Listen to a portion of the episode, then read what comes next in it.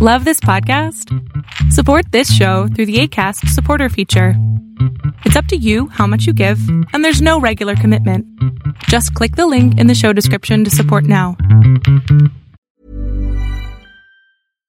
One size fits all seemed like a good idea for clothes Nice dress. Uh, it's a it's a t-shirt. until you tried it on. Same goes for your healthcare. That's why United Healthcare offers a variety of flexible, budget friendly coverage for medical, vision, dental, and more. So, whether you're between jobs, coming off a parent's plan, or even missed open enrollment, you can find the plan that fits you best. Find out more about United Healthcare coverage at uhone.com. That's uhone.com.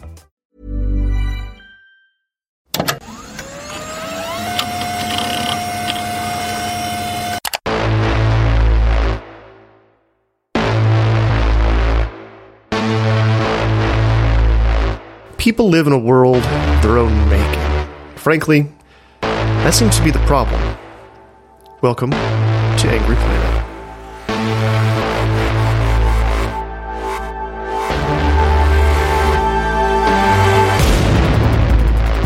Hello and welcome to Angry Planet. I'm Jason Fields.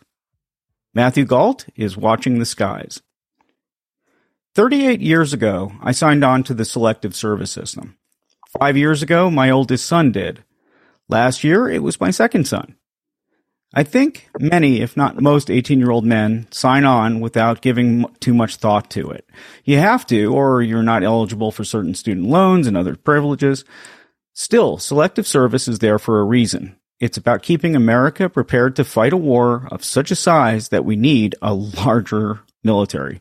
In some ways, it's like what Russia is doing now. Hopefully there's some differences. The active draft ended 50 years ago in 1973, and historian and writer Max Boot made note of it in a terrific column for the Washington Post.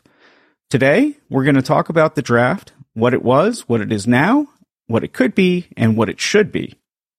Max Boot, thanks so much for joining us. Thanks for having me. So, can we start? We always start very much at the beginning. What's a draft?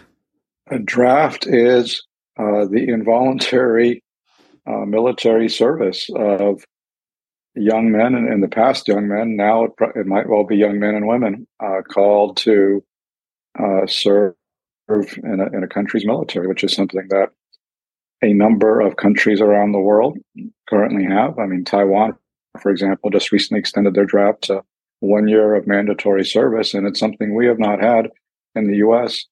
Uh, since uh, the U.S. ended its involvement in the Vietnam War in 1973. Before the Vietnam War, uh, I think some people who are on the younger side think that the draft started with the Vietnam War, practically. Um, what is a little bit of the history of the draft in the United States? I mean, we don't have to go back to Napoleon in France or anything like that, but Well, in the United States, we have generally not had a peacetime draft. Uh, we had a draft during the Civil War. We had a draft in World War One.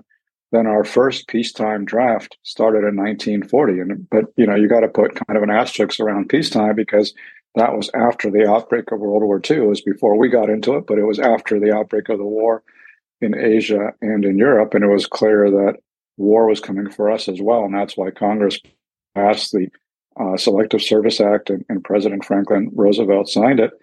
And so then from 1940 on, there was a brief break after the end of World War II, but generally pretty much nonstop from 1940 to 1973, we had a draft in this country, and everybody had to, all young men uh, between certain ages, and, and those parameters changed, all young men had to register for the draft, and then uh, a certain number of them were actually called to the colors. And obviously, the numbers called up greatly expanded in wartime because in in uh, World War II we had something like 12 million people serving in uniform. That's a huge military, especially considering that this army that, that the country was about one third the size it is today, population wise. Uh, then, of course, the number of draftees dramatically shrank in the late 40s, and then we had the Korean War, and so the number of draftees expanded again. And then after the end of the Korean War, the number of of draftees fell again until the Vietnam War broke out and and you know started sucking up American military manpower between uh, 1965 and 1968 in particular. And that at that point, the draft became hugely contentious because a lot of people did not support the Vietnam War. A lot of young men did not want to be called up for service. So you had people fleeing to Canada to avoid the draft. You had people, draft resistors, burning their draft cards. And there was a general sense in the 1960s that the draft was fundamentally unfair because there were occupational and student deferments, uh, which allowed more privileged young men uh, to avoid service. They could go to college or grad school, uh, or they could, you know, serve in the National Guard as George H, as George W. Bush did, or they could, you know, come up with bogus medical excuses for why they couldn't serve, like you know Donald Trump and his and his uh, bone spurs in his heel. Uh, there was a sense that it was the underprivileged, uh, you know, men, uh, minorities, uh, and, and, poor whites who were being sent to Vietnam, whereas the privileged were dodging the draft, and that contributed uh, to the unpopularity of the draft, and eventually. And it certainly contributed, and the threat of being drafted certainly contributed to massive anti-war protests on campus and, and, and contributed to the pressure on first the Johnson administration and the Nixon administration to end American involvement in Vietnam. And eventually, Nixon did that with the Paris Peace Accords in 1973. And at that very point, he said no more draft call ups. And, and that was the end of it. And at that point, the U.S. military, which had been really dependent on draftees since 1940, had to overnight transition to an all volunteer force. So, an all volunteer force, I mean, I guess that was what it would have been between, let's say, World War One and World War Two, right? Um, although, yeah, right. Um, but I know the U.S. military was absolutely tiny. I, I used to work at the Holocaust Museum, and part of uh, the Holocaust Museum, you know, Holocaust is that the U.S. was not a military force at uh, as World War II was starting up. Right. Um, so, you talked about the draft lottery and the reason why I'm talking, we're talking about such basic stuff is this is a long time ago. That was one thing that's fascinating about the column is it starts to give a sense, I think, of, I mean, it's 50 years. and to me, it's right. fresh in my mind. I mean, I still, you know, think of Vietnam and I, you know, and this was a very present thing. Um, I don't know if it's the same for you, but um, I was going to ask just, it was a lottery?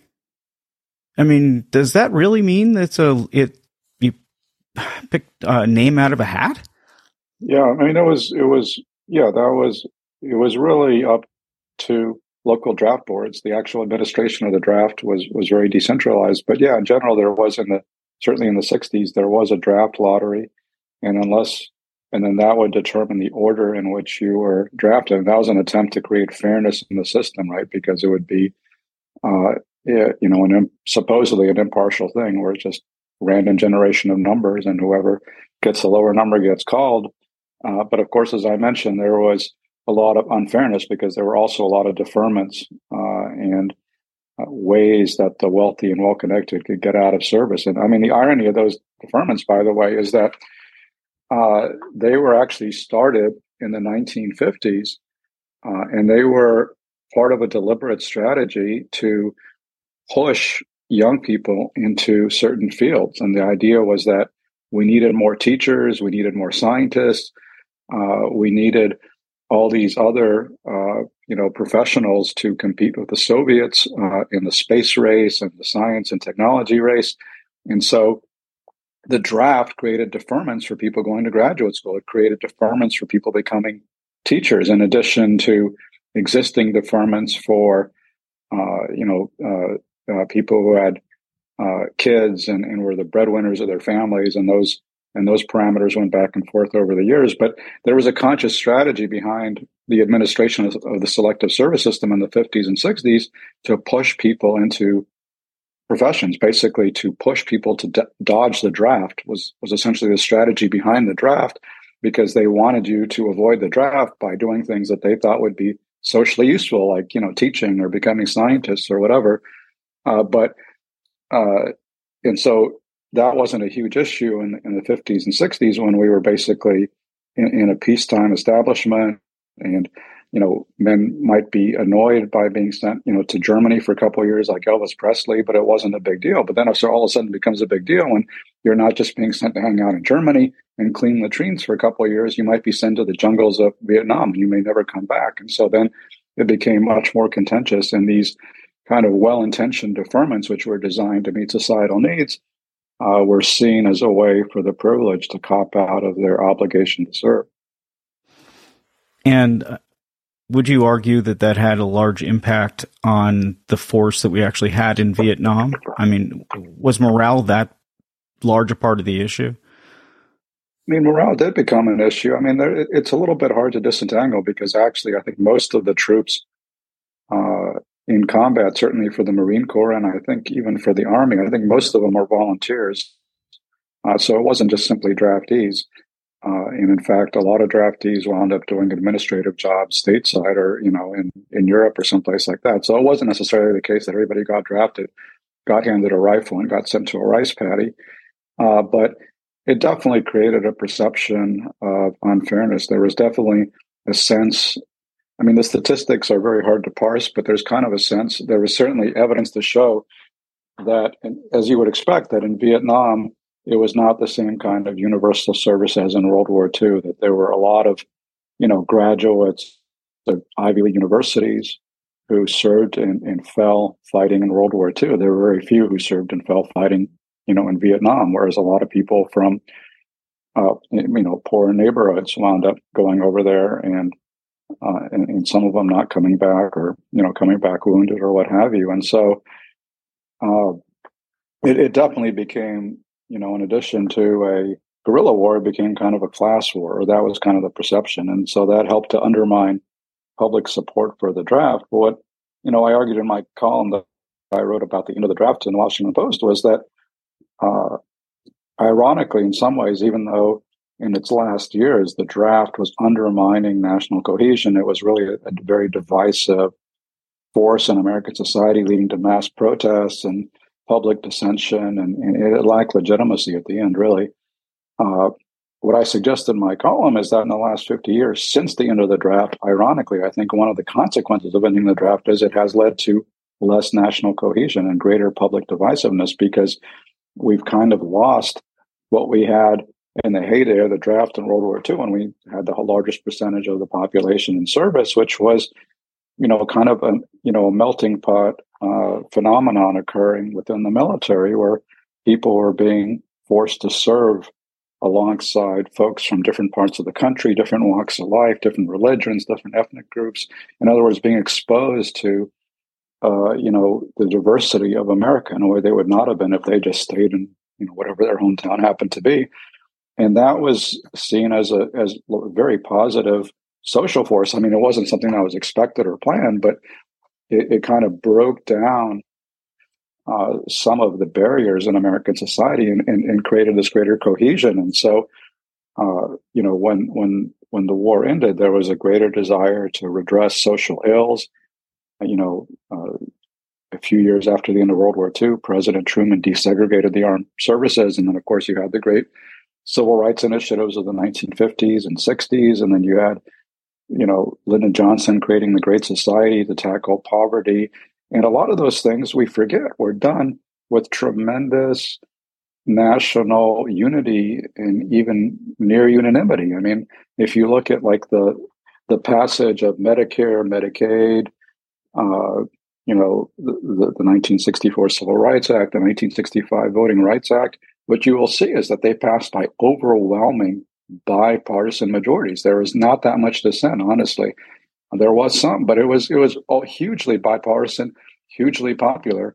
And now it's almost impossible to imagine any major piece of legislation passing with that degree of public support. I mean, when you know President Obama passed the Affordable Care Act, I think there was not a single Republican who voted for it. So, uh, you know, uh, and that certainly happened with of President Biden's legislation as well. So, you know, we've gotten used to this kind of tremendously polarized society with these huge uh, different.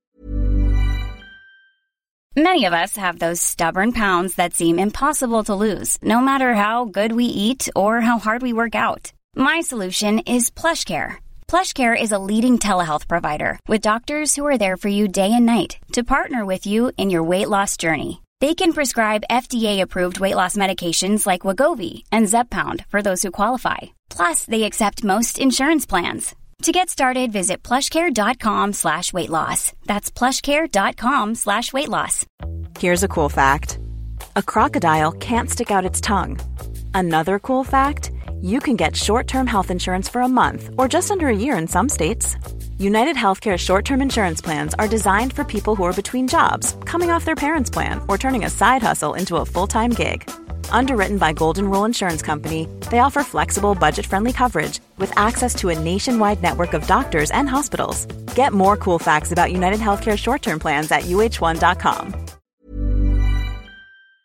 Says in, in, in ideology, politics, race, religion, ethnicity, regions, you know, and then city versus country, all these divisions that are, you know, uh, creating greater discord and disunity in modern America. And, and, you know, I think in retrospect, we can see that the draft in its heyday in the 40s and 50s helped to break down an earlier generation divisions. And not having that draft means there's kind of no common bonding experience for most people in this country as they're growing up. It's interesting. I mean, it, it's obvious when you think about it that most people have not met people very much unlike themselves. I, I mean, I, you know, grew up in New York City. I live in Washington, D.C. I have spent no time, uh, you know, outside of urban areas that really counts. I can see that just that divide would be something that would be shaken up by having a draft. Right. I mean, if you read like it's it's really interesting because if you read the letters or memoirs you know, of a lot of novelists, for example, often uh, or writers, you know, like Jewish kids from New York, like Norman Mailer or Norman Podhoretz or whoever, who served in the military in the 40s and 50s. I mean, they will like this was a huge experience for him. Like, hey, I'm meeting all these uh, you know, Southern kids from backwoods Louisiana or something. I've never met anybody like this before, and it really kind of opened their their horizons. It, it opened their eyes to what America was like, and I'm sure, like for those Southern kids, they never met a Jewish kid from New York, so it was like a hugely, uh, you know, disorienting experience for both of them. But it was it was you know very positive. We'll be back after these messages. And we're back. You're listening to Angry Planet. Of course, this is perhaps the most idealistic way of looking at the draft as well. Yeah. Um, and, uh, you know, I like right. to point out when I'm talking about things like this that I actually have not served. Right. Well, that's, um, I mean, that's, that's, that's one of the products, obviously, of not having a draft is very few people serve. You only have about, you know, 1% or fewer of the country in, in uniform at any one time. And the number of veterans is rapidly declining. And so that's something that you know, folks in uniform, you know, I, I talked to a number of retired officers for this article, and a lot of them lament the fact that there is this widening gap between civil society and the military because so few people uh, in this country have experience of military service anymore. What does that division mean? Uh, do you have any sort of view into it? I mean, the pro- professionalization of the military, which has been going on now for 50 years, uh, or has been achieved, I guess, for quite a long time. Um, and that this professional core does not spend a lot of time with the rest of the public is what is the cautionary tale there, if there is one?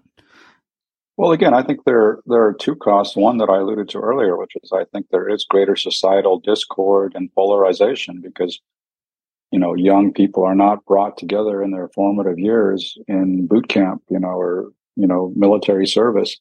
Uh, but there's also a, you know, there's a there's a larger cost down the line, which is that we kind of, you know, hand over military service to a core of professionals, and there's an upside to that, which is that we get a more capable military. And, and I've never talked to anybody in a senior position in uniform who says we want draftees back because they understand that when you have people who are serving against their will, you often have morale problems, discipline problems. It's not as effective as having volunteers who want to be there, you know, and are eager to to be part of the service. But it also creates, you know, this this concern that you have this kind of professional caste of warriors who are very divorced from civil society and they don't really understand the civil society and civil society doesn't really understand them. And so, you know, that that's something that that you know people who follow civil military issues worry worry about. Um, and I think that's uh, you know that is kind of in fact where we are today. And now it's you know it's kind of rubber meets the road time right now because although the all volunteer force has been a huge success over the last 50 years. It wasn't an overnight success. It really struggled in the 70s and then gradually became a success in the 80s. But right now, it's struggling again. There's uh, huge re- recruiting problems within the services. The Army missed their recruiting quotas by 15,000 soldiers last year. That's an entire division's worth. So there's a lot of people in, in, in, in, in military positions of authority who are concerned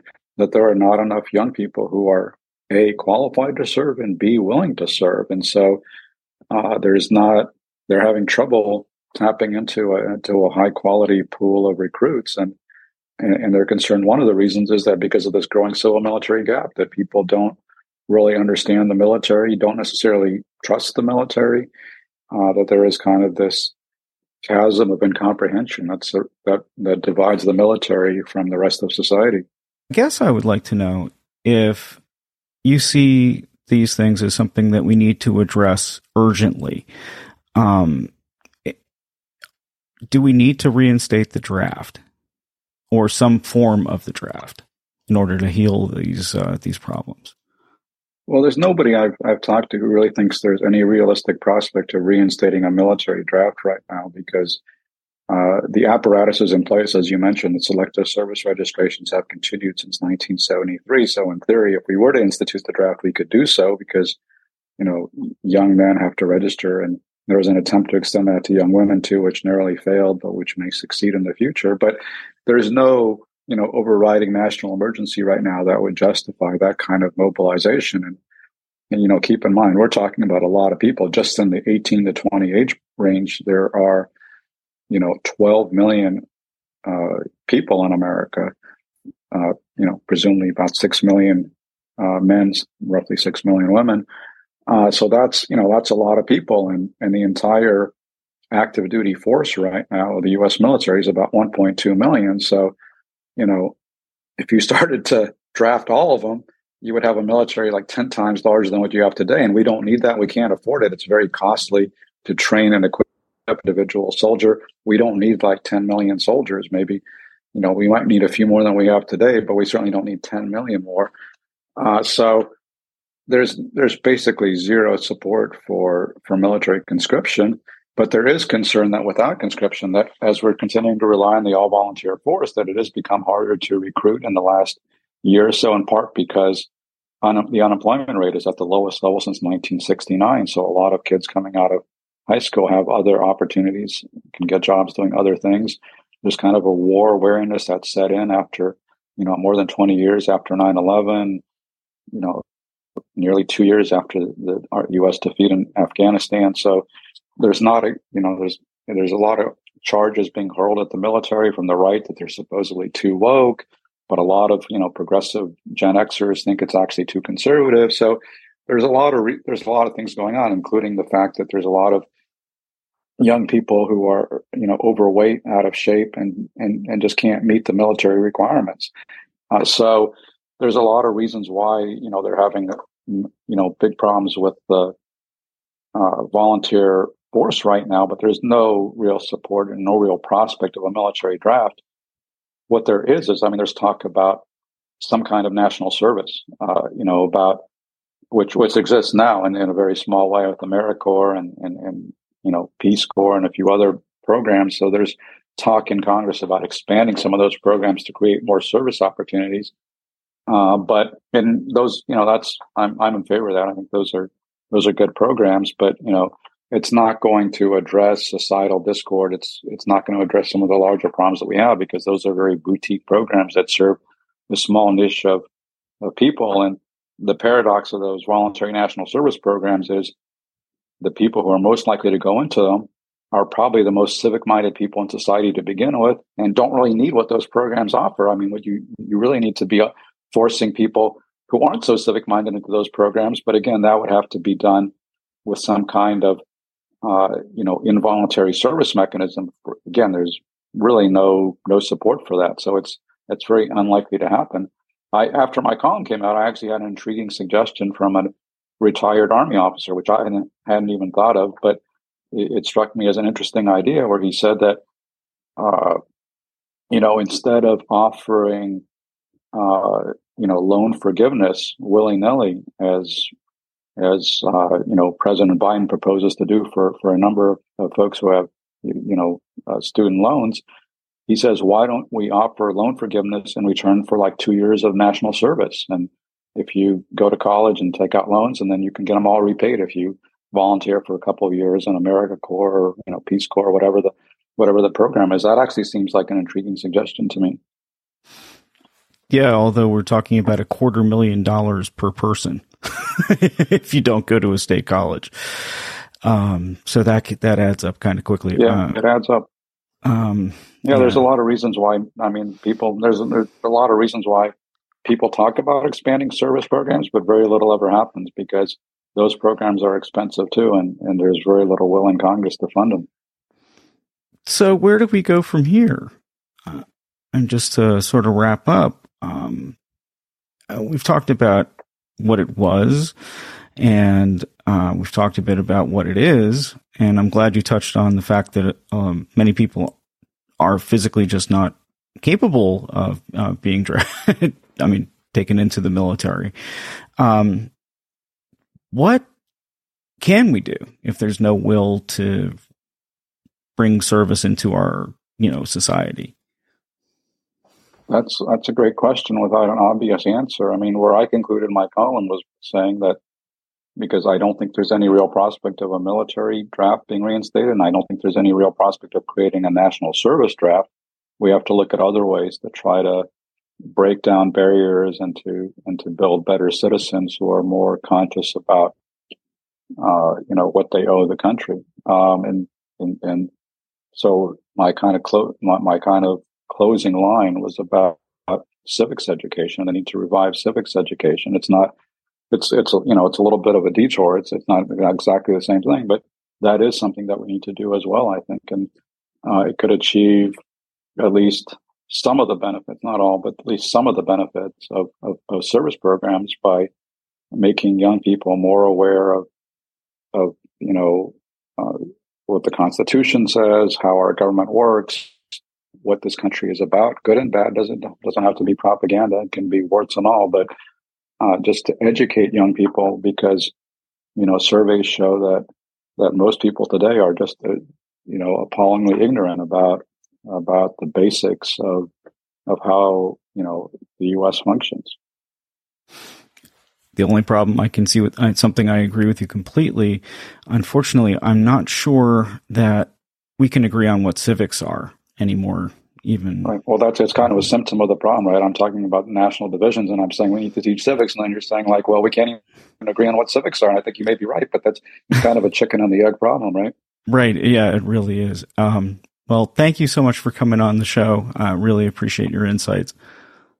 Thanks for having me. Good discussion.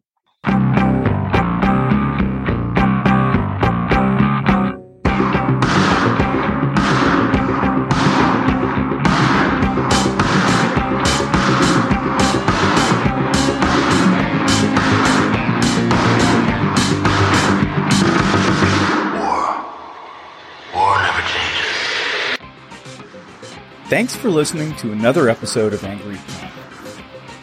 The show is produced with love by Matthew Gault and Jason Fields, with the assistance of Kevin Nodell.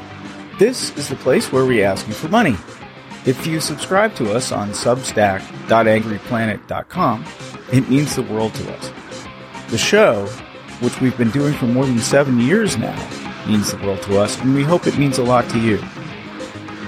We're incredibly grateful to our subscribers. Please feel free to ask us questions, suggest show ideas, or just say hi. $9 a month may sound like a big ask, but it helps us to do the show on top of everything else that we do.